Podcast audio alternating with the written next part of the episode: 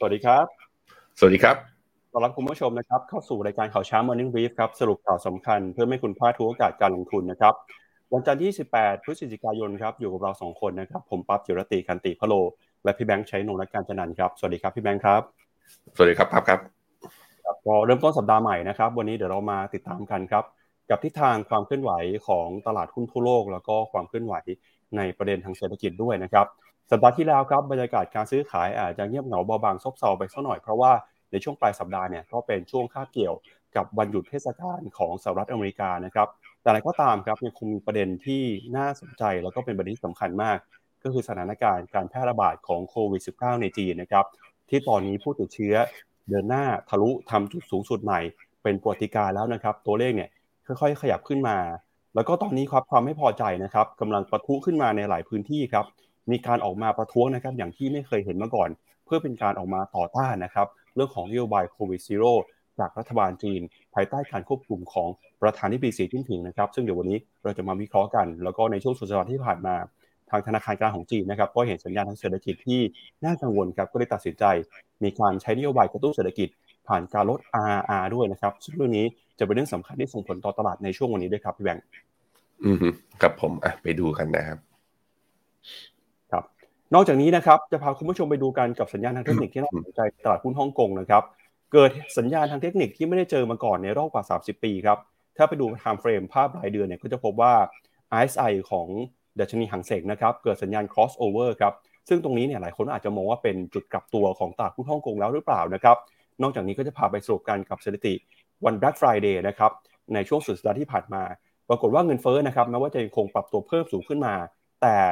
ยอดขายออนไลน์ในสหรัฐอเมริกายังคงเดินหน้าปรับตัวทะลุขึ้นมาทำจุดสูงสุดใหม่นะครับ 9,000 กว่าล้านเหรียญเลยทีเดียววันนี้ประเด็นหลายเรื่องสำคัญแล้วก็มีความสำคัญส่งผลต่อตลาดด้วยนะครับเดี๋ยวยังไงเราค่อยๆมาดูกันทีละเรื่องนะครับเริ่มต้นกันก่อนครับกับสรุปภาพความเคลื่อนไหวของตลาดหุ้นในสัปดาห์ที่ผ่านมานะครับสัปดาห์ที่แล้วครับตลาดหุ้นในต่างประเทศนะครับไม่ว่าจะเป็นในฝั่งของญี่ปุ่นฝั่งของสหรัฐอเมริกาเนี่ยสามารถเดินหน้าปรับตัวบวกขึ้นมาได้นะครับแต่สินทรัพย์ครับที่ดูเหมือนว่าจะให้ผลตอบแทนดีที่สุดในสัปดาห์ที่แล้วก็คือในฝั่งของตลาดหุ้นยุโรปครับบวกขึ้นมา 1.7% ในฝั่งของตลาดหุ้นประเทศที่พัฒนาแล้วนะครับบวกขึ้นมา 1.7% เช่นกัน S&P 500แม้ว่าเปิดทำการซื้อขายไม่ครบทั้ง5วันนะครับแต่ก็บวกขึ้นไม่ได้ 1.5% กองรีทบวกขึ้นมา 1.5% นะครับแล้วก็ตลาดหุ้นโลกบวกขึ้นมา 1.5% สินทรัพย์ที่ปรับตัวลงไปแรงที่สุดในสัปดาห์ที่แล้วนะครับก็คือน้ำมันครับติดลบไปถึง 4.7% นะครับก็เป็นความเคลื่อนไหวในรอบที่ผ่านมาครับครับผมในขณะที่ดอลลาร์มีการอ่อนค่าประมาณ 1% แต่ว่า year to date นั้นสินทรัพย์ที่ยังให้ผลตอบแทนเป็นบวกอยู่นะครับก็มีดอลลาร์ตัวราคาน้ำมันก็ยังบวกอยู่นะถึงแม้ว่าจะลงมาจากช่วงจุดสูงสุดจากวิกฤตยูเครนรัสเซียเนี่ยลงมาค่อนข้างเยอะแล้วอีกหนึ่งตลาดหุ้นที่ยังสวยหรูเลยนะฮะยังสามารถปิดบวกได้อยู่นั่นก็คือตลาดหุ้นอังกฤษนะครับ UK บวก year to date อยู่ 1.4% นะครับครับไปดูต่อนะครับถ้าไปดูรายดัชนีบ้างครับดัชนีประเทศไหนที่ปรับตัวบวกขึ้นมาได้ร้อนแรงในสัปดาห์ที่แล้วนะครับที่บวกขึ้นมาได้มากที่สุดเนี่ยก็คือฟิลิปปินส์คอมโพสิตครับบวกขึ้นมา 2.6% แล้วก็หุ้นในฝั่งตลาดสหรัฐนะครับดาวโจนส์ 1.8% ยูโรซ็อก600บวกขึ้นมาได้ 1.7% MSCI World 1.7% นะครับแล้วก็S&P 500บวกขึ้นมาได้เช่นกันส่วนหุ้นไทยนะครับสัปดาห์ที่แล้วเคลื่อนไหวอยู่ในกรอบแคบๆบวกขึ้นมาได้ 0.2% เท่านั้นแล้วก็แน่นอนนะครับว่าตลาดหุ้นจีนเนี่ยยังคงเป็นตลาดที่เห็นแรงกดดันตลอดทั้งสัปดาห์China A-share ครับติดลบไป 2.3% ส่วน China A-share ปรับตัวลงไป 0.7% Year to date นะครับตลาดหุ้นจีนแล้วก็ฮ่องกงยังติดลบกันไปไม่น้อยกว่า 20% ครับครับผมครับก็ไปดูต่อนะครับในฝั่งของเซกเตอร์บ้างครับว่าเซกเตอร์ไหนนะครับที่บวกขึ้นมาได้อย่างร้อนแรงนะครับในสัปดาห์ที่ผ่านมาเราก็จะเห็นนะครับว่าหุ้นในกลุ่ม Consumer Staple นะครับสัปดาห์ที่แล้วบวกขึ้นมา 3% Healthcare ก็เกือบ 3% เช่นกันนะครับUtilities บวกขึ้นมา 2% ทุกเซกเตอร์เลยครับของสหรัฐในสัปดาห์ที่แล้วเนี่ยบวกขึ้นมานะครับถ้าเกิดไปดู year to date นะจะเห็นว่าทุกเซกเตอร์ยังคงติดลบอยู่นะครับแต่ค่อยๆลดช่วงลบลงมาบ้างแล้วครับพี่แบงค์ครับผมครับแล้วก็ถ้าไปดู equity performance style นะครับก็จะเห็นว่าหุ้นในกลุ่มที่เป็น world momentum นะครับยังบวกขึ้นมาได้อยู่นะฮะมีกลุ่ม value stock กลุ่ม quality index กลุ่ม large cap small cap growth index ก็ปรับตัวบวกขึ้นมาได้นะครับก็สัปดาห์ที่แล้วก็ถือว่าเป็นสัปดาห์ที่ค่อนข้างจะดีนะครับสำหรับตลาดหุ้นที่ยังคงสามารถรักษาผลตอบแทนอยู่ในแดนบวกได้นะครับนอกจากนี้นะครับในฝั่งของค่าเงินบ้างครับ ค่าเงินดอลลาร์อ่อนค่าลงไปนะครับค่าเงินที่แข็งค่าก็คือค่าเงินปอนด์ครับค่าเงินปอนด์แข็งค่าขึ้นมา 1.7% ค่าเงินยูโรนะครับค่าเงินหยวนของจีนก็แข็งค่าขึ้นมาเล็กน้อยนะครับค่าเงินบาทก็แข็งค่าขึ้นมาเล็กน้อยประมาณ 0.2% เมื่อเปรียบเทียบกับค่าเงินดอลลาร์สหรัฐด้วยเช่นกันนะครับครับผมแต่ว่าถ้าดูเป็น year to date นะใครอ่อนค่าหนักที่สุดแล้วก็เยอะที่สุดนั่นก็คือค่าเงินเยนอ่อนไม่ได้กับดอลลาร์ไป 21% นะครับแล้วก็มีตัวรูปีจริงๆแล้วเนี่ยทั้งรูปีดองเวียดนามบาทไทยแล้วก็หยวนเนี่ยอ่อนค่ากับตัวค่าเงินดอลลาร์กันทั้งหมดเลยนะครับครับถ้าไปดูราคาสินค้าโภคภัณฑ์นะครับสัปดาห์ที่ผ่านมาราคาทองคำซื้อขายอยู่ในกรอบแคบๆนะครับปรับตัวบวกขึ้นไม่ได้เล็กน้อยแต่ซิลเวอร์ฮะก็ค่อยๆฟื้นตัวขึ้นมานะครับแล้วก็สินค้าที่เป็นสินค้าโภคภัณฑ์ที่ปรับตัวลงมาแรงที่สุดก็คือน้ำมันนะครับน้ำมันก็ติดลบไป 4.7% นะครับในสัปดาห์ที่แล้วครับครับผมครับชวนพี่แบงค์มาดูตราสารหนี้กันด้วยครับครับผมฝั่งตราสารหนี้นะครับก็จะเห็นว่ามีเงินไหลเข้ามาซื้อตัวตราสารหนี้เนี่ยไม่ว่าจะเป็น investment grade high yield bond หรือว่า EM เนี่ยต่อเนื่องมาอีกสัปดาห์นึงนะหลังจากสัปดาห์ที่แล้วก็บวกขึ้นมาแต่ว่าจากการที่เฟดขึ้นดอกเบี้ยไปเนี่ยก็ทำให้มีแรงเทขายตราสารหนี้มาตั้งแต่ต้นปี year to date ทุกตัวเลยนะครับไม่ว่าจะเป็นพันธบัตรรัฐบาลหรือว่า emerging market bond เนี่ยก็ยังติดลบอยู่แต่ว่าช่วงนี้ก็เป็นช่วงที่เราเริ่มเห็นหลายที่แล้วก็ FINNOMENA เนี่ยก็เริ่มมองว่าการมีตราสารหนี้เติมเข้ามาในพอร์ต asset allocation ณตอนนี้ yield มันเริ่มน่าสนใจแล้วก็มีแนวโน้มว่า Fed ครึ่งปีแรกเนี่ยน่าจะเห็นจุดสูงสุดของดอกเบี้ยก็แปลว่าการขึ้นดอกเบี้ยนั้นจะที่มีผลกระทบต่อตัวตลาดตราสารหนี้นั้นจะลดลงแล้วก็จะกลับมามีบวกเป็นบวกมากขึ้นนะครับอันนี้เป็น yield นะครับอันเมื่อกี้เป็นตัวราคา yield เนี่ยก็จะเห็นว่าตัวบอนด์ yield 30 ปีของสหรัฐก็ตัว 10 ปีเนี่ยปรับลงค่อนข้างเร็วในขณะที่ตัว 2 ปีเนี่ยลบเพียงแค่ 8 ปีเพราะฉะนั้นสิ่งที่เกิดขึ้นคือตลาดพันธบัตรของสหรัฐยังเกิดเหตุการณ์ที่เรียกว่า inverted yield curve ก็คืออัตราผลตอบแทนของตัวตราสารหนี้ตัวยาวให้ผลตอบแทนน้อยกว่าตราสารหนี้ตัวสั้นยังเป็นแบบนั้นอยู่นะครับต้องรอดูอีกนิดนึงว่าสุดท้ายแล้วสัญญาณตัวนี้ที่บอกว่าจะเกิดตัว recession เนี่ยจะเกิดจริงหรือไม่แต่ณตอนนี้ก็คือเริ่มมีเงินไหลกลับเข้ามาซื้อบอนด์ตัวยาวมากขึ้นครับครับก็ช่วงนี้นะครับจะเห็นว่าตลาดเองเนี่ยก็เฝ้ารอนะครับกับความเคลื่อนไหวความคืบหน้าที่เกิดขึ้นจากสถานการณ์การแพร่ระบาดของโควิดในจีนนะครับเดี๋ยวจะค่อยๆพาคุณผู้ชมไปดูกันนะฮะว่าตอนนี้เนี่ยเกิดอะไรที่จีนบ้างนะครับก็ล่าสุดครับสำนักข่าว BBC นะครับรายงานสรุปสถานการณ์แบบนี้นะครับก็บอกว่าเหตุการณ์ประท้วงมาตรการโควิดเนี่ยต่อเนื่องลุกลามเป็นคืนที่2แล้วนะครับแล้วก็การประท้วงเนี่ยก็ลุกลามบานปลายไปที่เมืองใหญ่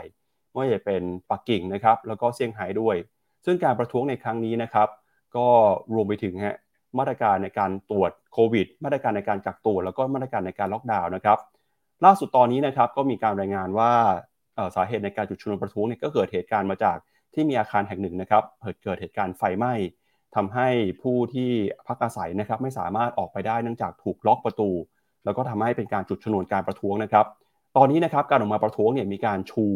เรื่องของการยกเลิกมาตรการโควิดนะครับแล้วก็ถึงขนาดว่ามีการกล่าวโจมตีพรรคคอมมิวนิสต์มีการเรียกร้องนะครับให้ประธานาธิบดีสีจิ้นผิงลาออกไปด้วยซึ่งข้อเรียกร้องเหล่านี้เนี่ยเป็นข้อเรียกร้องที่หลายคนได้ยินแล้วตกใจฮะเพราะว่าเราแทบจะไม่เคยเห็นนะครับการออกมาประท้วงบนท้องถนนแล้วก็มีการชูข้อเรียกร้องมีการเอ่ยชื่อบุคคลสำคัญแบบนี้มาก่อนเลยนะครับซึ่งสถานการณ์เนี่ยก็รุนแรงมากที่สุดนะครับตั้งแต่ที่เกิดมีการแพร่ระบาดของโควิดขึ้นมาในรอบ3ปีเลยทีเดียวนะครับปกติแล้วจีนครับจะมีการรายงานตัวเลขผู้ติดเชื้อโควิดนะครับย้อนหลังดีเลย์ไปประมาณ1วันครับตัวเลขล่าสุดที่เรารับรู้กันตอนนี้นะครับก็คือตัวเลขของวันเสาร์ที่ผ่านมานะครับคณะกรรมการด้านสุขภาพของจีนเนี่ยออกมาเปิดเผยว่ามีผู้ติดเชื้อทั่วประเทศนะครับอยู่ที่39,791 รายครับซึ่งในจำนวนนี้เนี่ยนะครับก็เป็นตัวเลขผู้ติดเชื้อใหม่แตะระดับสูงที่สุดนะครับตั้งแต่ที่มีจีนมีการรายงานตัวเลขมาเนี่ยติดต่อกัน4วันทำการแล้วนะครับแล้วก็การที่ตัวเลขผู้ติดเชื้อระบาดแบบนี้เนี่ยก็ทำให้ชาวจีนนะครับต้องอยู่ในภาวะล็อกดาวน์มีการเข้ามาควบคุมเข้ามาแทรกแซงชีวิตประจำวันนะครับย้อนหลังกลับไปนะครับเดี๋ยวเราไปดูกันว่าสาเหตุนะครับการประท้วงแล้วก็รูปแบบการประท้วงในรอบนี้เนี่ยมีรูปแบบยังไงบ้างแล้วก็มีอะไรที่เราต้องคอยติดตามกันบ้างนะครับก็ ย้อนหลังกลับไปครับในช่วง3วันที่ผ่านมานะครับก็เกิดเหตุการณ์ที่เรียกว่ากลายเป็นตัวจุดชนวนนะครับความไม่พอใจของชาวจีนนะครับเนื่องมาจากครับมีพื้นที่หนึ่งนะครับในจีนครับเกิดเหตุการณ์ไฟไหม้นะครับสถานการณ์นี้นะครับก็มีการรายงานนะครับบอกว่าชาวเซี่ยงไฮ้หลายร้อยคนเนี่ยมีการปะทะกับเจ้าหน้าที่นะครับเนื่องจากเกิดเหตุการณ์ไม่พอใจฮะโดยเริ่มต้นมาจากสถานการณ์ที่เมืองอุรุมชีนะครับมีการเกิดเพลิงไหม้ในอาคารสูงแล้วก็ทำให้มีผู้เสียชีวิต10 คนนะครับโดยภาพจากวิดีโอที่แชร์กันในโซเชียลมีเดียของจีนเนี่ยทำให้ผู้ใช้อินเทอร์เน็ตจำนวนมากเชื่อว่าผู้ที่อยู่อาศัยในอาคารไม่สามารถหนีออกจากอาคารได้ทันเวลาเนื่องจากอาคารถูกล็อกดาวน์บางส่วนนะครับเพื่อสกัดกั้นการแพร่ระบาดของมาตรการโควิดซึ่งเหตุการณ์นี้เนี่ยนะครับก็ได้ลุกลามนำไปสู่การประท้วงเริ่มจากในเมืองอุรุมชีก่อนนะครับแล้วก็มีการบานปลายไปหลายเมืองของจีนนะครับไม่ว่าจะเป็นเมืองปักกิ่งอู่ฮั่นเฉิงตูซีอานนานกิงนะครับแล้วก็มีนักศึกษาจากมหาวิทยาลัยจำนวนมากเนี่ยออกมาร่วมประท้วงในครั้งนี้ด้วยซึ่งการประท้วงครั้งนี้นะครับก็จะได้เสียงตะโกนออกมาโจมตีรัฐบาลนะครับไม่ว่าจะเป็นการขอให้ยกเลิกมาตรการล็อกดาวน์การขอให้พรรคคอมมิวนิสต์นะครับแก้ไขปัญหามีการไล่พรรคคอมมิวนิสต์มีการไล่ประธานาธิบดีสีจิ้นผิงด้วยนะครับซึ่งการประท้วงเนี่ยที่มีการกระทบกระทั่งกันมีการลุกลามบานปลายเนี่ยถือว่าเป็นปรากฏการณ์ที่ไม่เคยเห็นมาก่อนตั้งแต่ที่ประธานาธิบดีสีจิ้นผิงเข้ามารับตำแหน่งเป็นผู้นำประเทศนะครับอันนี้ย้อนหลังกลับไปตั้งแต่2 สมัยก่อนหน้าด้วยถือว่าเป็นการประท้วงครั้งใหญ่นะครับในรอบ10 ปีเลยทีเดียวครับแล้วก็รูปแบบการประท้วงในรอบนี้นะครับก็คือชาวจีนครับพยายามจะหลีกเลี่ยงมาตรการการเซ็นเซอร์นะครับของรัฐบาลจีนก็พยายามจะใช้วิธีในการแสดงออกหลากหลายรูปแบบไม่ว่าจะเป็นนะครับการชูป้ายที่เป็นกระดาษเปล่าไม่มีข้อความนะครับเพื่อต้องการแสดงออกถึงสัญลักษณ์การต่อต้านอย่างสงบนะครับสันติอหิงสาแล้วก็ต้องการจะหลบเลี่ยงนะครับมาตรการการเซ็นเซอร์ในโลกออนไลน์ของจีนด้วยนะครับซึ่งการประท้วงโดยใช้กระดาษเปล่าเนี่ยนะครับเริ่มต้นในกลุ่มนักศึกษานะครับโดยมีจุดเริ่มต้นนะครับมาจากนักศึกษาในมหาวิทยาลัยนะครับไม่ว่าจะเป็นในปักกิ่งในเฉิงตูในอู่ฮั่นนะครับเขาบอกว่าตอนนี้ที่ปักกิ่งเองเนี่ยก็มีผู้ชุมนุมอยู่2 กลุ่มนะครับประมาณ 1,000 คนชุมนุมกันอยู่ที่หน้าถนนวงแหวนของเมืองหลวงนะครับแล้วก็ไม่ยอมสลายตัวไปด้วยมีผู้ชุมนุมนะครับใช้ข้อความตะโกนบอกว่าเราไม่ต้องการหน้ากากเราต้องการอิสรภาพเราไม่ต้องการตรวจโควิดแล้วเราก็ต้องการเสรีภาพนะครับมาตรการการกักตัวของจีนในครั้งนี้นะครับกำลังเข้มงวดมากขึ้นเรื่อยๆฮะหลังจากที่ตัวเลขผู้ติดเชื้อนะครับเดินหน้าปรับตัวสูงขึ้นทำสถิติใหม่แล้วก็ตอนนี้นะครับในโลกออนไลน์ของจีนเนี่ยก็ต่างมีความไม่พอใจมีกระแสออกมาวิพากษ์วิจารณ์มีการแชร์ภาพมีการแชร์วิดีโอนักศึกษานะครับมีการชูให้เห็นกระดาษเปล่านะครับแล้วก็การประท้วงเนี่ยลากยาวต่อเนื่องมาข้อความนะครับในโลกออนไลน์ไม่ว่าจะเป็นแอปพลิเคชันอย่าง WeChat หรือว่า Weibo เนี่ยนะครับก็ต่างมีข้อความแล้วก็มีการติดแฮชแท็กว่า White Paper Exercise นะครับหรือว่าการแสดงออกด้วยกระดาษสีขาวซึ่งแฮชแท็กนี้ถูกบล็อกเป็นที่เรียบร้อยแล้วแต่พอมาเป็นรูปกระดาษเนี่ยนะครับอาจจะหลบเลี่ยงการตรวจจาก AI ได้นะครับก็เลยกลายเป็นการประท้วงที่เราแทบจะไม่เคยเห็นมาก่อนเลยครับพี่แบงค์ตอนนี้สถานการณ์ในจีนนี่ถือว่าน่ากังวลแล้วก็มีความน่าเป็นห่วงเป็นอย่างยิ่งเลยครับครับผมอยากให้ดูสไลด์ของ Bloomberg ประมาณสัก 3-4 สไลด์นะนี่ผมเอาให้ดู New Case ใน Mainland ตอนนี้ก็คือทำจุดสูงสุดใหม่และเรียบร้อยหลังจากที่เดือนมีนานั้นทำจุดสูงสุดไปแล้วก็ย่อลงมามารอบนี้มาโดยที่เป็นไม่ใช่เป็นหัวเมืองสำคัญพี่ปั๊บเป็นอยู่ในต่างจังหวัดเนี่ยหรือว่าจังหวัดที่เป็นเขตเศรษฐกิจรองลงมาเนี่ยเป็นซะส่วนใหญ่สิ่งที่เกิดขึ้นตามมาก็คือพอล็อกดาวน์รอบนี้จริงๆแล้วเนี่ยถ้าลองเอาจำนวนไฟลท์บินนะเทียบตั้งแต่ปี2018ปี2019ปี2020ปี2021แล้วก็ปี2022จะเห็นว่าปี2022คือเส้นสีชมพูเนี่ยไฟลท์บินเฉลี่ยของตัวจีนเนี่ยนะน้อยลงที่สุดน้อยลงเยอะเลยถึงแม้ว่าจะมีฟื้นขึ้นมาได้ตอนเดือนกรกฎาคมแต่เนี่ยพอมาล็อกดาวน์อีกรอบหนึ่งการระบาดโควิดเลิกเกิดมาอีกรอบหนึ่งตอนนี้ถือว่ายังต่ำมากเพราะฉะนั้นตรงสิ่งนี้ก็สะท้อนให้เห็นว่ากิจกรรมทางเศรษฐกิจของจีนเนี่ยมีปัญหาอยู่นะตอนนี้โดยเฉพาะเนี่ยเรื่องการบินในประเทศมาดูภาพต่อมาอันนี้ก็คือตัวซับเวย์ทริปปี2020ปี2021แล้วก็ปี2022ก็คือการขนส่งมวลชนรถไฟใต้ดินจะเห็นว่าปี2022ตั้งแต่เข้าเดือนพฤศจิกายนมาเนี่ยลงไปอีกแล้ว ลงมาอีกแล้วลงมาเนี่ยเหลืออีกคือถ้ายังล็อกดาวน์แบบนี้อีกสักระยะหนึ่งนะอาจจะลงไปทำโลเหมือนตอนปี2020เลยก็ได้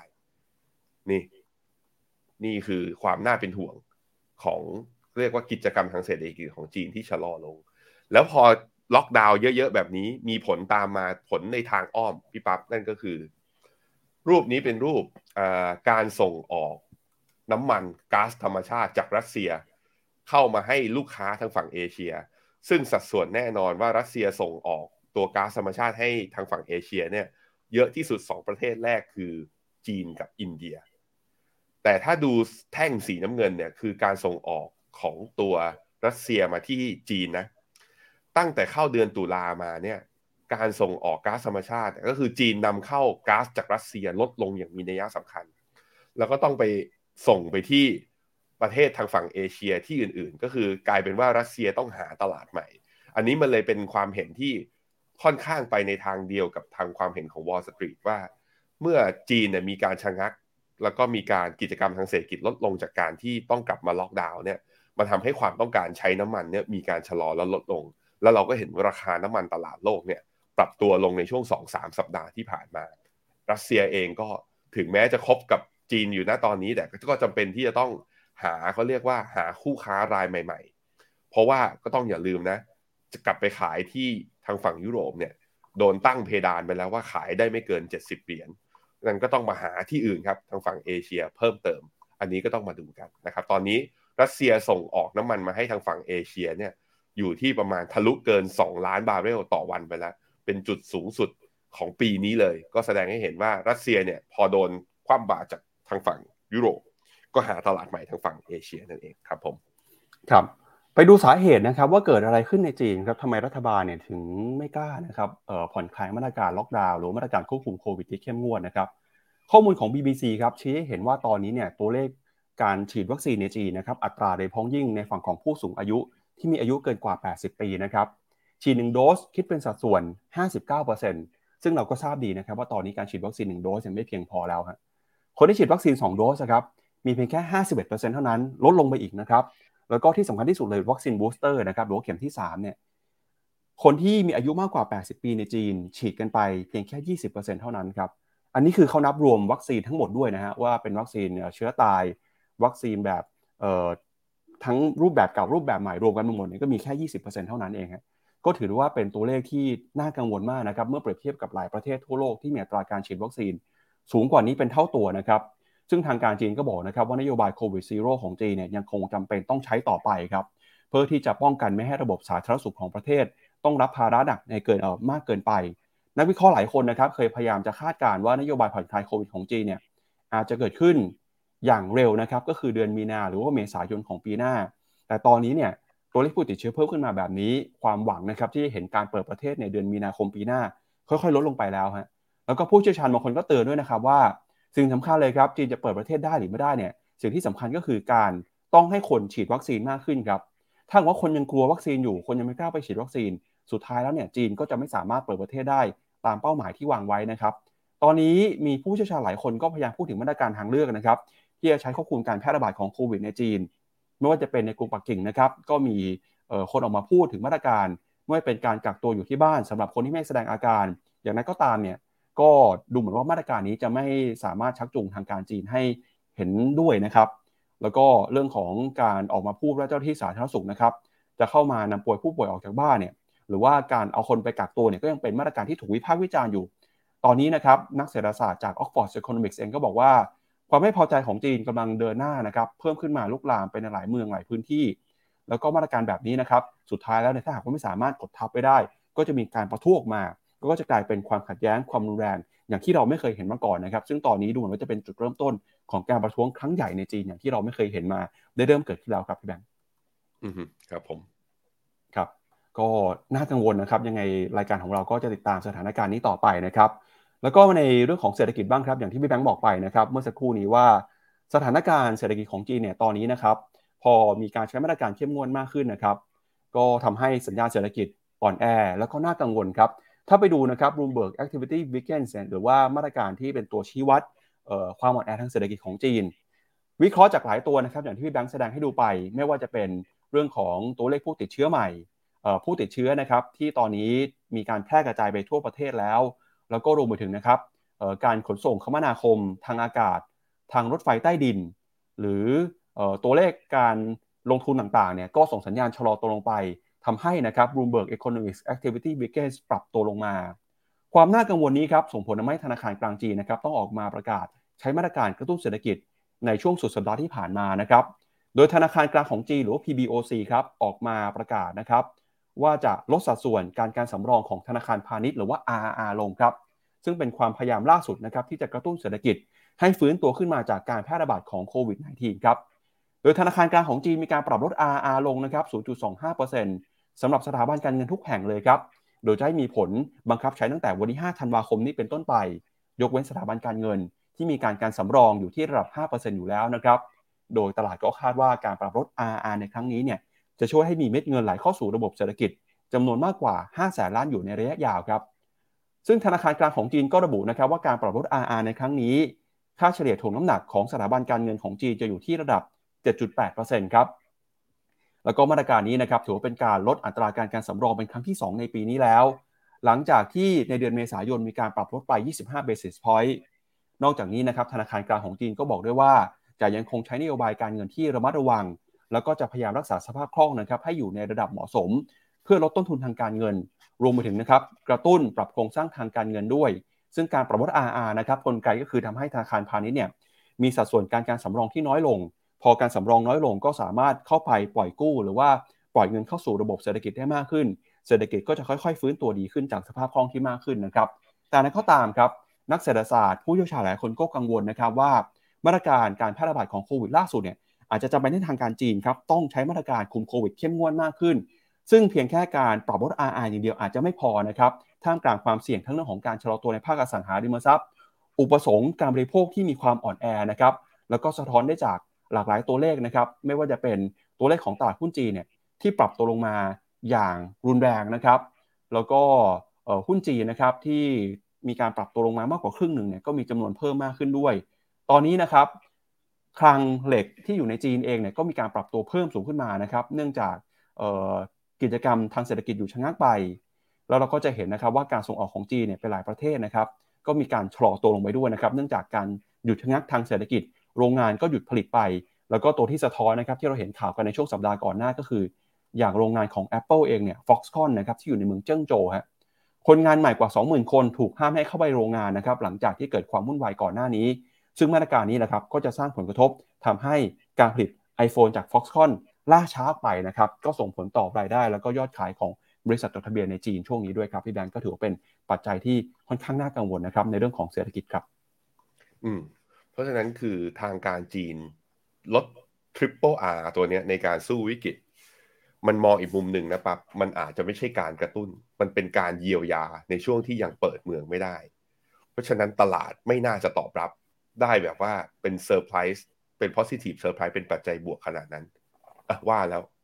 วันนี้ผมยังไม่ได้เปิดกราฟเลยเดี๋ยวขอลองเปิดดูหน่อยครับงั้นเดี๋ยวก่อนที่แบงค์ให้เปิดกราฟนะครับเดี๋ยวเราพาคุณผู้ชมไปดูสรุปนะครับภาพการลงทุนของตลาดหุ้นเอเชียในช่วงเปิดตลาดเช้านี้ก่อนเลยแล้วกันนะครับว่าเปิดแล้วเนี่ยเป็นยังไงบ้างฮะล่าสุดนะครับตลาดหุ้นเอเชียเปิดทำการซื้อขายมาแล้วนะครับเดี๋ยวเรามาดูตัวเลขกันนะครับดัชนีนิกเกิล 225ของญี่ปุ่นเปิดมาวันนี้ลดลงไป 0.48% ครับออสเตรเลียลงไป 0.4 0.5% นิวซีแลนด์ด้วยนะครับจีนก็เปิดมาแล้วนะครับอย่างที่หลายคนกังวลกันคือเปิดมาติดลบแล้วนะครับเซี่ยงไฮ้คอมโพสิตปรับลงไป 1.4%เดี๋ยวรอนะครับหังเซ็งฮะวันนี้เปิดมาร่วงลงไปแรงเลยครับติดลบไปถึง 3.5% แล้วนะครับก็กังวลกับเรื่องของมาตรการโควิดฮะไต้หวันติดลบไป 1.2% นะครับแล้วก็เดี๋ยวรอดูฮะว่าเปิดมาจะเป็นยังไงแต่หุ้นจีนนี่คือสัญญาณเปิดมาไม่ดีเลยครับฮ่องกง 3.5% น่ากังวลทีเดียวครับพี่แบงค์ครับผมฮ่องกงพอเปิดมาถ้าลบอยู่แถวๆประมาณ 3.5% เนี่ยจะลงมาเทรดหังเส็งนะจะลงมาเทรดต่ำกว่าเส้นค่าเฉลี่ย50วันและต่ำกว่าเส้นค่าเฉลี่ย20วันทั้งที่เพิ่งเป็นทริกเกอร์เป็น buy signal จากไอ้ตัว moving average ด้วยซึ่งถ้าปิดต่ำระดับนี้ต้องน่ากังวลตรงที่ MACD อาจจะลงมาแล้วได้เป็น sell signal ในกราฟ day ด้วยใน daily chart อีกเพราะนั้นก็ sentiment ดูจากการแสดงให้เห็นว่าน้ำหนักเนี่ยนักลงทุนให้น้ำหนักเรื่องการประท้วง มากกว่าเรื่องการกระตุ้นดอกเบี้ยก็กลัวว่าจะลุกลามบานปลายหรือเปล่าก็ต้องระวังแต่ผมดูจากพยายามจะหาข่าวพี่ปั๊บการชุมนุมประท้วงถึงแม้ว่าจะเกิดในหลายเมืองแต่ผู้ชุมนุมประท้วงยังไม่ได้เยอะแบบม็อบในฮ่องกงหรือม็อบประท้วงจริงๆจังๆขนาดนั้นก็ต้องมาดูว่าจีนจะควบคุมสถานการณ์นี้อย่างไรและจะมีการเริ่มผ่อนคลายจริงหรือไม่นะจากที่โดนกดดันตอนนี้ผมคิดว่าเป็นสถานการณ์ที่ใช้มาตรการแบบเดิมไม่ได้แล้วคนไม่พอใจนะครับครับก็เดี๋ยวชวนคุณผู้ชมไปดูต่อนะครับจริงๆข้อมูลที่เรากำลังจะให้ดูเนี่ยเป็นข้อมูลที่เตรียมมาเมื่อเช้าก่อนที่ตลาดจะเปิดนะมันก็เลยอาจจะดูดีสักหน่อยเพราะว่ายังไม่รวมผลที่ติดลบไป 3.5% เมื่อเช้านี้ในตลาดหุ้นฮ่องกงนะครับก็นักวิเคราะห์จาก Bloomberg ที่เป็นผู้เชี่ยวชาญทางด้านเทคนิคเนี่ยเขาไปดูสัญญาณทางเทคนิคของตลาดหุ้นฮ่องกงครับพี่แบงค์โดยเขาใช้ภาพ time frame แบบเดือนเลยนะฮะปรากฏว่ามันเกิดสัญญาณตัวนึงครับที่เรียกว่า RSI crossover ครับภาพนี้เนี่ยไม่เคยเกิดขึ้นมาก่อนในรอบกว่า30ปีเลยนะครับครั้งสุดท้ายที่เกิดขึ้นคือปี1967ฮะสัญญาณที่เกิดขึ้นในครั้งนี้เนี่ยจะเป็นตัวบ่งชี้นะครับถึงทิศทางความเร็วแล้วก็แมกนิจูดของราคาครับคือปกติก่อนหน้านี้เนี่ย crossover นะครับของ RSI เนี่ยRSI มันก็จะมีแบนด์บนแบนด์ล่างแบนด์บนคือเกิน70เป็นoverbought ต่ำกว่า30คือoversold ใช่ไหมทีนี้เนี่ยพอลงมาต่ำกว่า30ช่วงที่ผ่านมาหลังจากที่มีการแพร่ระบาดของโควิดนะครับหลายปีฮะที่ RSI เนี่ยอยู่ต่ำกว่าระดับ30พอมารอบเดือน2เดือนที่ผ่านมาเนี่ยครับ RSI เพิ่งจะหักหัวดีดขึ้นมาทะลุ30นะครับทะลุตัวที่แบ่งโอเวอร์โซลได้นะครับนักวิเคราะห์ก็เลยเชื่อว่าสัญญาณเทคนิคนี้เนี่ยอาจจะเป็นจุดกลับตัวสำคัญของตลาดหุ้นฮ่องกงนะครับในฝั่งของดัชนีหางเสงเนี่ยเพราะว่าอะไรเนี่ยเพราะว่าย้อนกลับไปเนี่ยถ้าใครจำมาได้ในดัชนีS&P 500ในช่วงปี2009นะครับหลังจากวิกฤตการณ์ Hamburger Crisis เนี่ยเคยเกิดสัญญาณ RSI crossover 1 ครั้งฮะแล้วพอเกิดสัญญาณนี้เนี่ยนะครับดัชนี S&P 500ขึ้นมาจากระดับ 1,000 จุดฮะขึ้นมารวดเดียวเลยนะครับมา 4,000 จุดฮะมันเป็นบูชิปเป็นบูรันครั้งใหญ่เป็นขาขึ้นครั้งใหญ่เลยของตลาด S&P 500นะครับเขาก็เลยเอาอินดิเคเตอร์ตัวนี้เนี่ยไปหาในตลาดหุ้นฮ่องกงปรากฏว่ามันเพิ่งจะมาเจอเนี่ยครับในช่วงเดือน2เดือนที่ผ่านมานี่เองครับเขาก็เลยตีความนะครับถ้าเกิดคนที่เชื่อสัญญาณทางเทคนิคก็บอกว่าสัญญาณนี้เนี่ยอาจจะเป็นจุดกลับตัวครั้งสำคัญของตลาดหุ้นฮ่องกงแล้วนะครับหลังจากที่ถูกกดดันจากมาตรการโควิดมานานแล้วก็ตลาดหุ้นฮ่องกงเนี่ยปรับตัวลงมานะครับจากจุดสูงสุดที่เคยทำไว้แถวๆประมาณ33,500 จุดลงมาเหลือเพียงแค่ประมาณ 15,000 จุดเท่านั้นตอนนี้จาก 15,000 จุดเนี่ยกำลังจะขึ้นไปพยายามจะทดสอบ 17,500 18,000 เนี่ยนะครับพอเกิดสัญญาณนี้ขึ้นตลาดเชื่อว่าจะกลายเป็นตัวจุดชนวนนะครับให้เกิดการซื้อครั้งใหญ่แล้วก็กลายเป็นตัวบ่งชี้นะครับว่าตลาดหุ้นฮ่องกงผ่านจุดที่ต่ำที่สุดไปแล้วแต่แล้วก็ตามนะครับอย่างที่เราบอกไปเนี่ยสัญญาณเทคนิคก็เป็นเพียงแค่สัญญาณหนึ่งสัญญาณเดียวเท่านั้นนะครับอาจจะไม่ได้ชี้วัดหรือว่าเอาไปใช้วิเคราะห์เชื่อถือได้ทั้งหมด 100% ยังคงต้องเอาเรื่องของพื้นฐานเรื่องของปัจจัยเศรษฐกิจในประเทศมาตัดสินใจประกอบการลงทุนด้วยนะครับแต่ก็ถือเป็นสัญญาณเทคนิคที่ทำให้หลายคนตื่นเต้นนะครับเพราะว่าไม่ได้เห็นมาก่อนในรอบ30ปีถ้าดูจากไทม์เฟรมรายเดือนครับพี่แบงค์สัญญาณทางเทคนิคมาแต่ประชุมแบบว่ามีการประท้วงแล้วตลาดหุ้นหังเส็งลบ 3.5% เอายังไงดีต้องรอผ่านช่วงนี้ไปก่อนใจเย็นๆครับสัญญาณเทคนิคดีแต่ว่าผมคิดว่าการประท้วงเนี่ยเป็นสิ่งที่ไม่ค่อยเกิดถึงขั้นมีบางกลุ่มเรียกร้องให้ประธานาธิบดีสีลาออกเนี่ยไม่ค่อยเห็นนะปั๊บไม่ค่อยเห็นออกสื่อแบบนั้นแล้วผมคิดว่าใจเย็นๆเราดูสถานการณ์ตอนนี้ไปก่อนยังไม่ต้องรีบเข้าไปครับมีคนบอกว่าถั่วกันจนช้อนหักแล้วจะพี่สีใช่ครับไม่ได้ช้อนหักคันเดียวด้วยนะช้อนหักไปหลายคันแล้วด้วยเพราะนั้นรอนิดหนึ่งนะครับครับก็เมื่อสักครู่นี้พี่แบงค์ดูสัญญาณของฮ่องกงกับจีนหรือยังนะครับดูแล้วใช่ไหมฮะดูแล้วครับไปดูจีนมาดูจีน CSI 300อีกตัวหนึ่งครับ CSI 300ของจีนไอ้เส้นแดงๆที่ผมลากไว้เนี่ยคือผมลากไว้กราฟวีคกราฟนี้ครับนี่คือ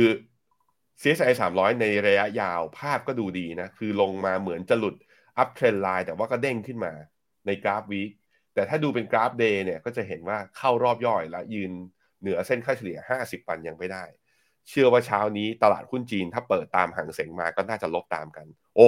หางเส็งตอนนี้ลบ 4แล้วปั๊บไม่ใช่แค่ 3.5 ลงเรื่อยๆยังลงไม่หยุดนะฮะครับก็น่ากังวลนะครับวันนี้เดี๋ยวยังไงทาง FINNOMENA น่าจะมีวิวออกมาแล้วก็มี Market Alert นะครับเดี๋ยวรอดูมุมมองนะครับจากทีมงาน FINNOMENA ด้วยนะครับว่าจะมีคำแนะนำนะครับเรื่องของการปรับตัวลงมาในรอบนี้ ของตลาดหุ้นฮ่องกงยังไงนะครับถามว่าดัชนีปรับตัวลงมาแล้วเนี่ยตลาดหุ้นฮ่องกงมีมูลค่าเป็นยังไงบ้างครับพี่แบงค์ก็ก่อนหน้านี้เพิ่งจะมาฟื้นจากติดลบไป2 SD นะครับพอมาลงมารอบนี้เนี่ยเดี๋ยวจะต้องมีการปรับ valuation กันใหม่ด้วยนะครับอือฮึครับผมก็กลับไปที่หน้าเมื่อกี้ก่อนโปรดิวเซอร์โอเคหังเส็งเมื่อเทียบกับตัวหุ้นโลกตอนนี้ก็ยังถือว่าถูกอยู่นะแต่ว่ามันเด้งขึ้นมาแถวๆมาสัก -1.5 standard deviation หลังจากที่ลงไปเกือบแตะ -3 เลยพอหังเส็งมีการปรับฐานลงมาก็ทำให้ PE ของหังเส็งเนี่ยกลับลงมาถูกลงอีกครั้งหนึ่งแต่รอบนี้ไม่แน่ใจเหมือนกันว่าจะกระทบกับกิจกรรมทางเศรษฐกิจเยอะขนาดไหนพี่ปั๊บไปที่หน้ากราฟหน้า32ให้หน่อยสิครับคือมันเริ่มเห็นความเสี่ยงตรงที่พอจีนปิดเปิดแล้วล็อกดาวน์ไปล็อกดาวน์มาอย่างเงี้ยเราเห็นตัวเลขแล้วสัปดาห์ที่แล้วปั๊บหยิบข่าวเรื่องการส่งออกและนำเข้าสินค้าของจีนนั้นหดตัวลงอย่างมีนัยสำคัญ Bloomberg ทำไอตัวแท่งบาร์ชาร์ตอันนี้มาให้น่าสนใจอันนี้เป็นหนึ่งในคู่ค้าสำคัญของจีนนั่นก็คือออสเตรเลียพอจีนแบบว่ามีการล็อกดาวน์ส่งออกสินค้าไปไม่ได้ประเทศที่เขาเปิดเมืองแล้วคือกิจกรรมทางเศรษฐกิจเขากลับมาแล้วเขาต้องการนำเข้าสินค้าเขานำเข้าสินค้าจากจีนไม่ได้เขาก็ต้องไปนำเข้าสินค้าจากที่อื่นออสเตรเลียเนี่ยคู่ค้าอันดับหนึ่งนะตอนปี2019เนี่ย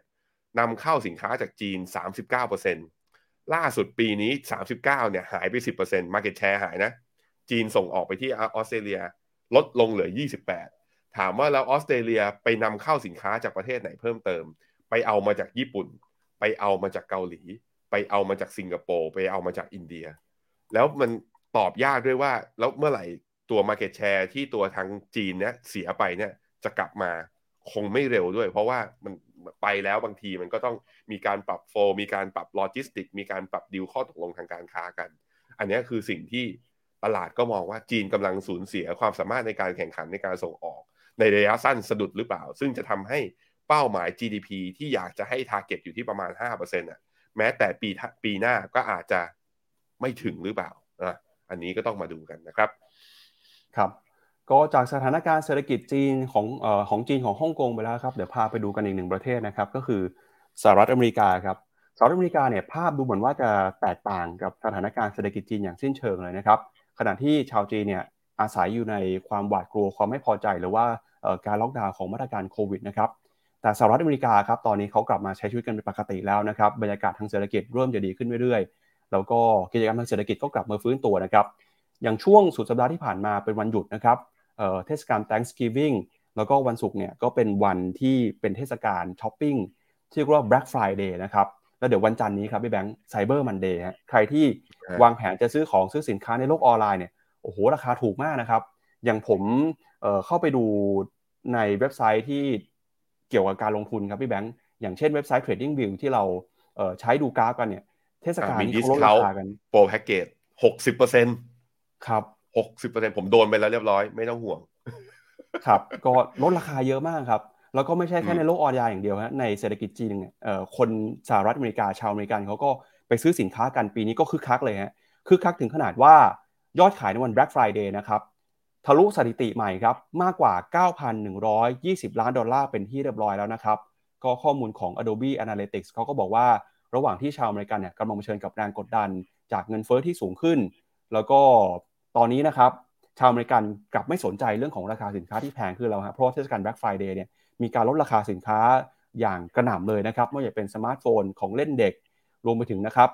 สินค้าอุปโภคบริโภคต่างๆเนี่ยนะครับข้อมูลจาก Adobe Analytics ครับในวันเสาร์1วันหลังจาก Black Friday นะครับก็บอกว่ายอดการจัดจ่ายสินค้าในโลกออนไลน์เพิ่มขึ้นมา 2.3% นะครับในวัน Black Friday ปีนี้เนื่องจากผู้บริโภคตั้งตารอคอยสินค้าที่จะลดราคา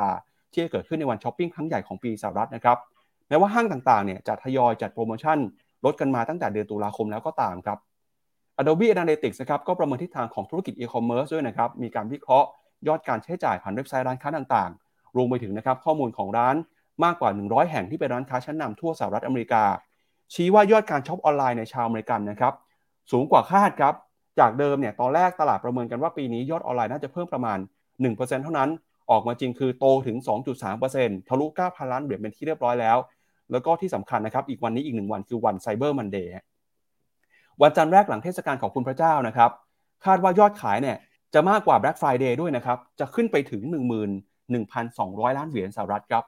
ซึ่งผู้บริโภคนะครับก็คาดว่าจะเข้าไปซื้อของในร้านค้าต่างๆหลังจากที่สถานการณ์โควิดเนี่ยคลี่คลายไปแล้วก็ในช่วงเช้าของวันฟรายเดย์ปีนี้เนี่ยนะครับหลายคนก็จับตารอดูนะครับว่าจะมีสินค้าลดราคาหรือเปล่าหรือว่ามีไฮไลท์อะไรที่น่าสนใจบ้างนะครับซึ่งปีนี้เนี่ยก็ถือว่าชาวอเมริกันนะครับใช้การช้อปปิ้งเป็นการผ่อนคลายแล้วก็เป็นการให้รางวัลกับตัวเองที่สามารถผ่านพ้นนะครับวิกฤตการณ์โควิดแล้วก็ความยากลำบากทางเศรษฐกิจในรอบหลายปีมาได้แต่ก็ตามนะครับเรื่องของสถานการณ์เงินเฟ้อเนี่ยอาจจะยังไม่ดีขึ้นแต่ชาวอเมริกันก็เลือกที่จะให้ความสุขตัวเองในช่วงปีนี้ก่อนครับพี่แบงค์ครับผมครับผมได้มาหลายอย่างเลยผมได้เกมใน PlayStation 5ได้นี่แหละ Trading View ตัวแพ็คเกจใหม่พี่ปั๊บได้อะไรไปบ้างผมยังไม่ได้ซื้อเลยครับพี่แบงค์โอ้โหจะเก็บเงินไว้ทำอะไรรอแต่งงานเหรอครับยังครับ Trading View ว่าจะเข้าไปดูอยู่เหมือนกันครับนี่มีคุณอั้นเขาถามบอกว่าคุณปั๊บมีเทคนิคอะไรที่ทำให้อ่อนเยาว์ดูหล่อเหลาอยู่ตลอดเวลานี่คุณซื้อครีมอะไรคุณต้องบอกทุกคนนะคุณต้องบอกผมด้วยมีแต่คนทักผมเวลาผมเดิน ออกไปเดินเที่ยวเนี่ยบอกว่าอุ๊ยคุณแบงค์ดูไม่เหมือนกับในMorning Brief นะแต่เขาคงไม่กล้าพูดแรงว่าดูแก่ พี่ปั๊บมีอะไรมีเคล็ดลับหรือซื้อสินค้าอะไรต้องเอามาแชร์กันนะคุณผู้ชมก็จะได้ทราบกันนะครับก็ปกติเลยครับพี่แบงค์ก็ทานอาหารที่มีประโยชน์พักผ่อนให้เพียงพอครับโอ้โหต่อแบบดาราครับซึ่งทำไม่ได้เลยครับทำไม่ได้สักอย่างเลยครับอาจจะเป็นฟิลเตอร์มั้งครับพี่แบงค์ข่าวต่อไปกันครับครับงั้นเดี๋ยวไปดูตลาดหุ้นสหรัฐกันหน่อยฮะท่ามกลางเศรษฐกิจที่ปรับตัวฟื้นขึ้นมานะครับแนวโน้มเศรษฐกิจดีแบบนี้ค่อยๆฟื้นแบบนี้แล้วตลาดหุ้นสหรัฐเป็นยังไงบ้างนะครับครับผมมาดูครับจริงๆตลาดหุ้นสหรัฐถ้าดูที่ S&P 500 นะมันมีเส้นดาวเทรนไลน์ที่มีมาตั้งแต่ต้นปี2022เนี่ยเป็นแนวต้านสำคัญแต่ว่าไอ้ที่สำคัญก่อนหน้าจะแนวต้านนี้ก็คือเส้นค่าเฉลี่ย200วันเส้นค่าเฉลี่ย200วันตอนนี้อยู่ที่ 4,056 ตอนนี้ดัชนี S&P อยู่ที่ 4,026 ขาดอีก30จุดถ้า30จุดกลับมายืนเหนือเส้นค่าเฉลี่ย200วันได้ก็จะกลายเป็นการยืนเหนือเส้นค่าเฉลี่ย100วัน200วันได้เป็นครั้งแรกนับตั้งแต่เมษาปี2020เมษาปีนี้เลยซึ่งถือว่าเขาเรียกว่าจะเป็นสัญญาณบูโซนนะที่ดีอันหนึ่งหลังจากที่ได้บายสิกแนลจาก ACD มาก่อนหน้านี้เพราะฉะนั้นถ้าดูจากโมเมนตัมผมคิดว่าตลาดหุ้นสหรัฐมีโอกาสไปต่อแล้วถ้าดูจากไอ้ Black Friday เนี่ยแล้วก็ยอด spending ของคนอเมริกันที่ยังเยอะอย่างเงี้ยผมคิดว่ามีโอกาสที่ GDP ไตรมาส 4นี้จะยังคึกคักแล้วก็ทำให้หุ้นกลุ่ม consumer เนี่ยกลุ่มอุปโภคบริโภคแล้วก็เซอร์วิสภายในประเทศเนี่ยอาจจะยังคึกคักแล้วมีแรงหนุนกลับขึ้นมาแล้วพยุงให้ตลาดหุ้นสหรัฐเนี่ยมีโอกาสผมคิดว่าปีนี้มีโอกาสเห็นเกิน 4,100 จุดขึ้นไปส่วนจะไปได้ไกลมากกว่านั้นไหมผมคิดว่าก็อยู่ที่โอกาสเรื่อง recession และอยู่ที่การประชุมครั้งสุดท้ายของปีเลยสำคัญมากนั่นก็คือ FOMC ว่าขึ้นดอกเบี้ย50 basis point จริงอย่างที่ตลาดคาดไหมแล้ว guidance ในการขึ้นดอกเบี้ยปีหน้าจะลดลงจาก50 basis point อีกไหมถ้ายังลดลงด้วยอีกจะเป็น2แรงหนุนเลยครับเศรษฐกิจคึกคักมาตรการนโยบายดอกเบี้ยยิ่งผ่อนคลายด้วยอาจจะแบบเห็น 4,200 ก็ได้นะอันนี้เอาใจช่วยทุกคนที่มีหุ้นสหรัฐอยู่นะครับครับเทศกาล Black Friday เทศกาล Cyber Monday นะครับแล้วตลาดหุ้นสหรัฐเนี่ยลดราคาให้เราแค่ไหนเดี๋ยวเรามาดูตัวเลขกันนะครับตั้งแต่ต้นปีที่ผ่านมา Year to Date ครับดัชนีดาวโจนส์ครับติดลบไปแล้ว 5.5% อันนี้ถือว่าน่าสนใจนะครับติดลบไป 5.5% คือก่อนหน้านี้ลบไปเยอะกว่านี้แต่ค่อยๆลดช่วงลบลงไปนะครับลุ้นฮะว่าปีนี้ดาวโจนส์จะกลับมาพลิกเป็นแดนบวกได้หรือเปล่าเหลืออีก1เดือนกับ 5.5% เนี่ยมีโอกาสเป็นไปได้นะครับถ้าหากว่าโมเมนตัมเศรษฐกิจยังดีอยู่แล้วก็มีแรงซื้อกลับเข้ามาในตลาดหุ้นสหรัฐแบบนี้ต่อเนื่องนะครับในฝั่งของ S&P 500 ครับ Year to Date ตั้งแต่ต้นปีครับติดลบไป 15% ก็ 15% ก็อาจจะเป็นจุดที่ยากสักหน่อยสำหรับเวลา1เดือนนะครับแล้วก็ Nasdaq เนี่ยน่าจะไม่เห็นนะเพราะว่าดัชนีติดลบไปเยอะเหลือเกินครับตั้งแต่ต้นปี Nasdaq ติดลบไปนะครับประมาณ 28.2% ฮะก็น่าจะฟื้นกลับมายากในปีนี้นะครับถ้าจะกลับมาเป็นในแดนบวกได้นอกจากจะเกิดเหตุการณ์ที่เซอร์ไพรส์มากจริงๆครับแต่ที่น่าสนใจคือถ้าไปดูหุ้นรายตัวหน่อยครับในตลาดหุ้นสหรัฐนะครับ Black Friday Cyber Monday นะครับมีหุ้นตัวไหนลดราคาให้เราแล้วบ้างฮะถ้าไปดูในกลุ่มเทคก่อนครับหุ้นที่ปรับตัวลงมามากที่สุดเนี่ยก็คือหนึ่งในนั้นคือ Meta ครับเจ้าของแพลตฟอร์ม Facebook นะครับตอนนี้ติดลบไปแล้ว 67% ครับMicrosoft ติดลบไป 26% Google นะครับ Year to Date ติดลบไป 32% Netflix ติดลบไป 52% Adobe ติดลบไป 41% นะก็นี่เป็นสาเหตุนะครับว่าทำไม Nasdaq ถึงติดลบไปเยอะขนาดนี้นะครับส่วนหุ้นของ Apple ครับติดลบไป 16% Nvidia 45% จะเห็นว่าหุ้นเทคส่วนใหญ่เนี่ยลบลงไปไม่น้อยกว่า 20-30% ทั้งนั้นเลยนะครับถ้าเป็นหุ้นตัวใหญ่ในตลาดหุ้นของสหรัฐครับถ้าไปดูในกลุ่มสถาบันการเงินบ้างฮะ JP Morgan Chase ติดลบไป 14% year to date นะครับ Bank of America ติดลบไป 16% Wells Fargo ติดลบไป 3% ที่น่าประทับใจคือ Berkshire Hathaway ของคุณปู่ Warren Buffett นะครับ year to date ปีนี้เนี่ยยังบวกขึ้นมาได้อยู่ 5% ครับแล้วก็แน่นอนนะครับว่าปีนี้เนี่ยหุ้นในกลุ่มที่สร้างผลงานได้ดีนะครับก็คือหุ้นในกลุ่มที่เกี่ยวข้องกับ Healthcare ครับ Johnson & Johnson Merck นะครับแล้วก็หลายบริษัทครับที่ทำเกี่ยวกับวัคซีนนะครับอุปกรณ์ทางการแพทย์ปีนี้บวกขึ้นมาได้ดีอยู่ครับไปดูหุ้นในกลุ่มค้าปลีกหน่อยครับ Amazon นะครับราคาหุ้นจากต้นปีติดลบไป 44% Home Depot ติดลบไป 21% แต่หุ้นของ Walmart ยังบวกได้ครับปีนี้ยังบวกขึ้นมาได้ 6% อยู่แล้วก็แน่นอนนะครับว่ากลุ่มพลังงานครับปีนี้เป็นปีที่สดใสมากๆของหุ้นในกลุ่มพลังงานเพราะว่าถ้าไปดูรายเซกเตอร์เนี่ยนะครับเซกเตอร์พลังงานนะครับของดัชนี S&P 500เนี่ยกลุ่มพลังงานครับเป็นหนึ่งกลุ่มนะครับที่ยังคงรักษาความเคลื่อนไหวนะครับมีความเคลื่อนไหวอยู่ในแดนบวกได้นะครับก็ปีนี้นะครับหุ้นของ Exxon Mobil บวกไปแล้ว 84% หุ้นของ Chevron ยังบวกไปอยู่นะครับ 56% Occidental Petroleum ของ Warren Buffett เนี่ยก็บวกนะครับบวกเช่นกันฮะ Year to date นะครับบวกขึ้นมา 140% ครับพี่แบงค์ Occidental Petroleum ที่ Warren Buffett ถืออยู่ในพอร์ตเนี่ยนะครับโอ้โหสดใสมากนะครับถือว่าเป็นดีลที่ชาญฉลาดแล้วก็ถือว่าเป็นดีลที่ประสบความสำเร็จมากในปีนี้ของ Berkshire Hathaway นะฮะหุ้นที่ถืออยู่บวกขึ้นมา 140% ในปีนี้ครับแล้วก็กลุ่มอีกหนึ่งกลุ่มนะฮะก็คือกลุ่ม Consumer Durables ครับ Tesla ครับติดลบไป 52% นะแล้วก็กลุ่มบัตรเครดิตนะครับ Visa Mastercard เนี่ยก็ยังติดลบอยู่แต่ค่อยๆฟื้นตัวขึ้นมานะครับติดลบไปประมาณ 1-2% ครับพี่แบงค์ก็ Black Friday ปีนี้พี่แบงค์เห็นหุ้นสหรัฐตัวไหนที่ดูแล้วน่าสนใจหรือว่าน่าเข้าไปซื้อไหมครับก็ผมมองไปที่นี่แหละฝั่งเทคโนโลยีนะครับตัว Apple เนี่ยลบ 16% แต่จริงๆแล้วยอดขายก็ยังโตขึ้นแล้วก็ยังเขาเรียกว่ามีเขาเรียกเป็นแบรนด์ที่ยังมีความเข้มแข็ง Elastic Price ก็คือว่าคนที่เป็นใช้ของ Apple เนี่ยถึงบ่นว่าแพงก็ซื้อนะเพราะมันเป็นเรื่องของการซื้อสิ่งมันไม่ใช่ซื้อที่แบรนด์แล้วมันไม่ได้ซื้อแค่ตัวสินค้าอย่างเดียวลบมา 16% ก็แปลแต่ว่าถือว่าลงมาน้อยกว่าตัวอื่นๆนะอย่าง Microsoft กับ Google เนี่ยลบทั้ง20แต่ก็ไม่เป็นไรก็ใช้ตัวนี้แหละเป็นหนึ่งตัวที่จะทยอยเก็บนะครับอีกตัวหนึ่งคือ Tesla ฮะ Tesla แต่ว่าก็ต้องยอมรับอย่างหนึ่งว่า Tesla ที่ตอนแรกเนี่ยเราคาดการณ์ว่าในจีนอาจจะแบบว่าครอง market share ได้ปรากฏว่าตัวรถยนต์ไฟฟ้าในจีนแล้วก็จีนหันมาสนับสนุนเรื่อง Made in China 2025เนี่ยก็ทำให้ตัวแบรนด์ในจีนเนี่ยที่ขายราคารถ EV ที่ราคาถูกลงมาเนี่ยแย่ง market share กลับไปตัว Tesla มาได้แต่ผมคิดว่าที่ตลาดอื่นๆรวมถึงในไทยเองเนี่ย Tesla ก็ชัดเจนแล้วว่าปีหน้าก็คงจะเข้ามาทำการตลาดในไทยแล้วเราก็คงได้ขับและเห็นรถ Tesla วิ่งในไทยมากขึ้นราคาที่ลดลงมาจาก discount 52% ก็ผมคิดว่าก็อยู่ในโซนที่น่าสนใจเหมือนกันครับผมครับก็เมื่อสักครู่นี้เปิดดูภาพของ Occidental Petroleum แล้วโหน่าตกใจมากนะครับยังไม่เคยผมจริงๆตอนแรกไม่เห็นมาก่อนว่าบวกถึง 140% เดี๋ยวชวนพี่แบงค์ไปดูภาพชาร์ตหน่อยฮะว่าบวกขนาดนั้นเลยแล้วครับได้ครับมา Occidental ตัวย่อคือ Oxy นะครับ O XY ครับปิดตัวโอ้โหจุดต่ำสุดตอนปี2020ตอนที่ล็อกดาวน์ไปปุ๊บนะลงไปเหลือ10เหรียญตอนนี้70เหรียญบ้าไปแล้ว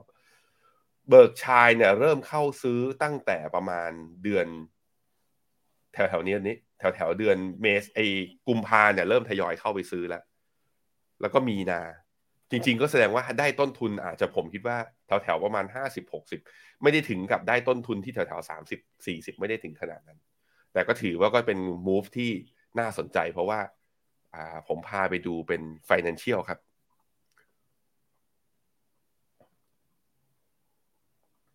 financial ก็คือลองดูที่ revenue ของตัว Occidental เพิ่มไปเลยนี่ revenue ล่าสุดไตรมา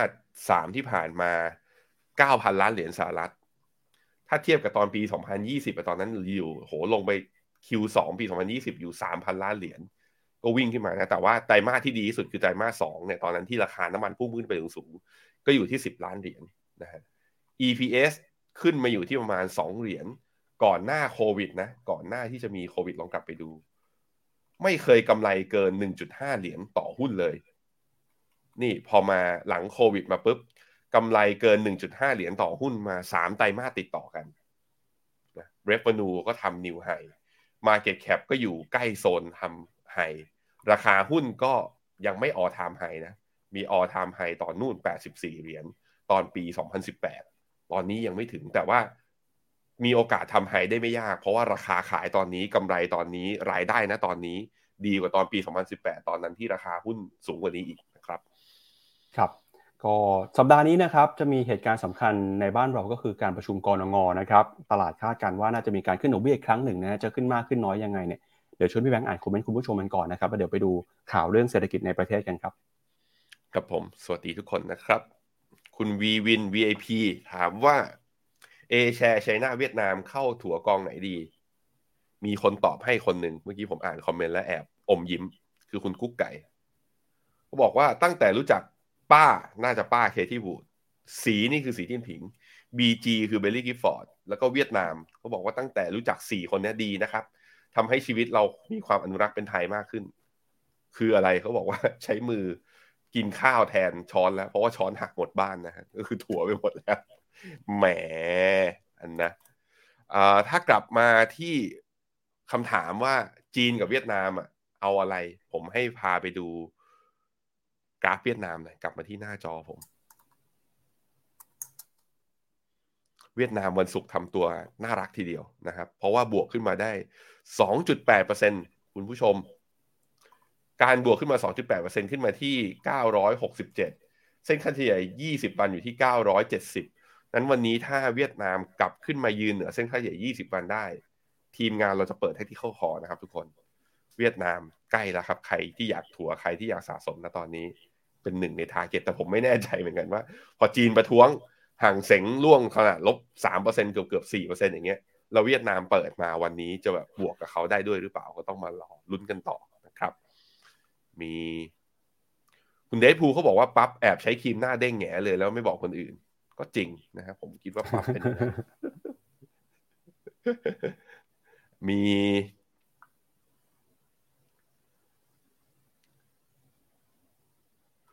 คุณอันก็ถามว่าจีนต้องรีบทำอะไรสักอย่างก่อนที่ของถูกจะเป็นของเน่าก็คือถูกแล้วก็ถูกไปตลอดกาลใช่ไหมเหมือนมีอยู่ช่วงหนึ่งที่หุ้นญี่ปุ่นนะถูกซื้อยังไงก็ไม่ขึ้นนะก็จริงครับก็จริงผมคิดว่ามาตรการเรื่องการชิฟต์ policy นะมาตรการกระตุ้นเศรษฐกิจหรือมาตรการที่จะค่อยๆผ่อนคลายล็อกดาวน์เนี่ยที่มีแผนว่าจะทำปีหน้าเนี่ยจีนอาจจะต้องรีบทำมากขึ้นเพราะฉะนั้นเรายังพอมีความหวังว่าหุ้นจีนอาจจะสามารถรีบาวด์ได้ถ้ารัฐบาลเนี่ยมีการกลับทิศนโยบายก็เอาใจช่วยทุกคนนะครับไปข่าวสุดท้ายครับปั๊บครับไปดูเรื่องของเศรษฐกิจไทยบ้างนะครับล่าสุดครับทาง S&P Global Ratings ครับออกมาคงอันดับความน่าเชื่อถือของประเทศไทยนะครับหรือว่าcredit rating ไว้ที่ระดับ BBB+ ครับแล้วก็คงมุมมองความน่าเชื่อถือของประเทศไทยว่า Outlook เนี่ยอยู่ในระดับมีเสถียรภาพนะครับหรือว่า stable ด้วยซึ่งก็ถือว่าเป็นข่าวดีของประเทศไทยนะครับที่มีภาพลักษณ์ที่ดีนะครับแล้วก็ดึงดูดความสนใจของนักลงทุนได้ซึ่ง S&P เนี่ยก็ถือว่าเป็นสถาบันจัดอันดับความน่าเชื่อถือชั้นนำของโลกแห่งหนึ่งเลยนะครับโดยรายงานของสำนักงานบริหารหนี้สาธารณะออกมาระบุนะครับว่าเหตุผลที่ S&P คงอันดับความน่าเชื่อถือของเศรษฐกิจไทยก็เกิดมาจากมาตรการโควิดนะครับแล้วก็การคลี่คลายของสถานการณ์การแพร่ระบาดโควิดตลอดจนการผ่อนคลายมาตรการควบคุมนะครับแล้วก็อนุญาตให้มีการเดินทางเข้ามาในประเทศแล้วก็ประชาชนนะครับมีการได้รับวัคซีนกันอย่างทั่วถึงนะครับก็ถือเป็นปัจจัยสำคัญที่สนับสนุนการฟื้นตัวของเศรษฐกิจไทยด้วยซึ่ง S&P ก็คาดว่าจำนวนนักท่องเที่ยวครับที่จะเข้ามาในไทยเนี่ยจะเพิ่มขึ้นนะครับ 428,000 คนในปี64เพิ่มขึ้นมาเป็น10ล้านคนในปี65แล้วก็เป็นตัวเลขนะครับที่จะเติบโตขึ้นมาต่อเนื่องในปีถัดไปส่วนตัวเลขเศรษฐกิจไทยนะครับ GDP จะโตเฉลี่ยต่อเนื่องประมาณ 3.2% ตั้งแต่ปีนี้จนถึงปี68เลยนะครับนอกจากนี้นะครับมาตรการต่างๆของไทยเนี่ยที่พยายามจะเข้ามาสนับสนุนโครงสร้างพื้นฐานนะครับก็ถือว่าเป็นสัญญาณที่ดีครับเรื่องของสถานะการคลังนะครับเศรษฐกิจไทยยังคงมีสถานะการคลังที่แข็งแกร่งจากการลดค่าใช้จ่ายของภาคการคลังตามสถานการณ์ที่ระบาดนะครับ รวมถึงการจัดเก็บรายได้เนี่ยก็มีประสิทธิภาพมากขึ้นมีหนี้ภาครัฐนะครับแล้วก็ต้นทุนการกู้ยืมถือว่ามีเสถียรภาพเศรษฐกิจนะครับยังคงมีความแข็งแกร่งการขาดดุลงบประมาณลดลงแล้วก็มีหนี้ภาครัฐเนี่ยจะค่อยๆลดลงไปในอีก3ปีข้างหน้านะครับส่วนภาคการเงินในต่างประเทศนะครับแม้ว่าประเทศไทยจะขาดดุลบัญชีเดินสะพัดตลอด2ปีที่ผ่านมาแต่สถานการณ์โควิดที่คลี่คลายเนี่ยจะทำให้เรื่องของดุลบัญชีค่อยๆกลับตัวฟื้นขึ้นมาเป็นปกตินะครับซึ่งตอนนี้เนี่ยก็ถือว่าเศรษฐกิจไทยนะครับเป็นหนึ่งประเทศที่มีความน่าสนใจมีการเติบโตได้อย่างแข็งแกร่งนะครับเมื่อเปรียบเทียบกับประเทศในภูมิภาคก็ถือเป็นสัญญาณที่ดีนะครับที่เราก็คาดหวังว่าจะช่วยหนุนนำนะครับให้นักลงทุนต่างชาติกลับเข้ามาสนใจตลาดหุ้นไทยมากขึ้นในช่วงจากนี้ครับพี่แบงค์ครับผมดูตัวเลขจาก Bloomberg ตอนนี้เนี่ยนักท่องเที่ยวต่างชาติเข้าไทยตอนนี้ต่อเดือนนะเกิน 1.3 ล้านไปแล้วเรียบร้อยแปลว่าปีนี้น่าจะทะลุ10ล้านรายอันนี้ก็เป็นโมเมนตัมเชิงบวกที่ทำให้หนุนเศรษฐกิจแล้วก็ตัวหุ้นไทยอยู่นะตอนนี้นะฮะอีกตัวหนึ่งก็คือคิดว่ามาตรการกระตุ้นเศรษฐกิจ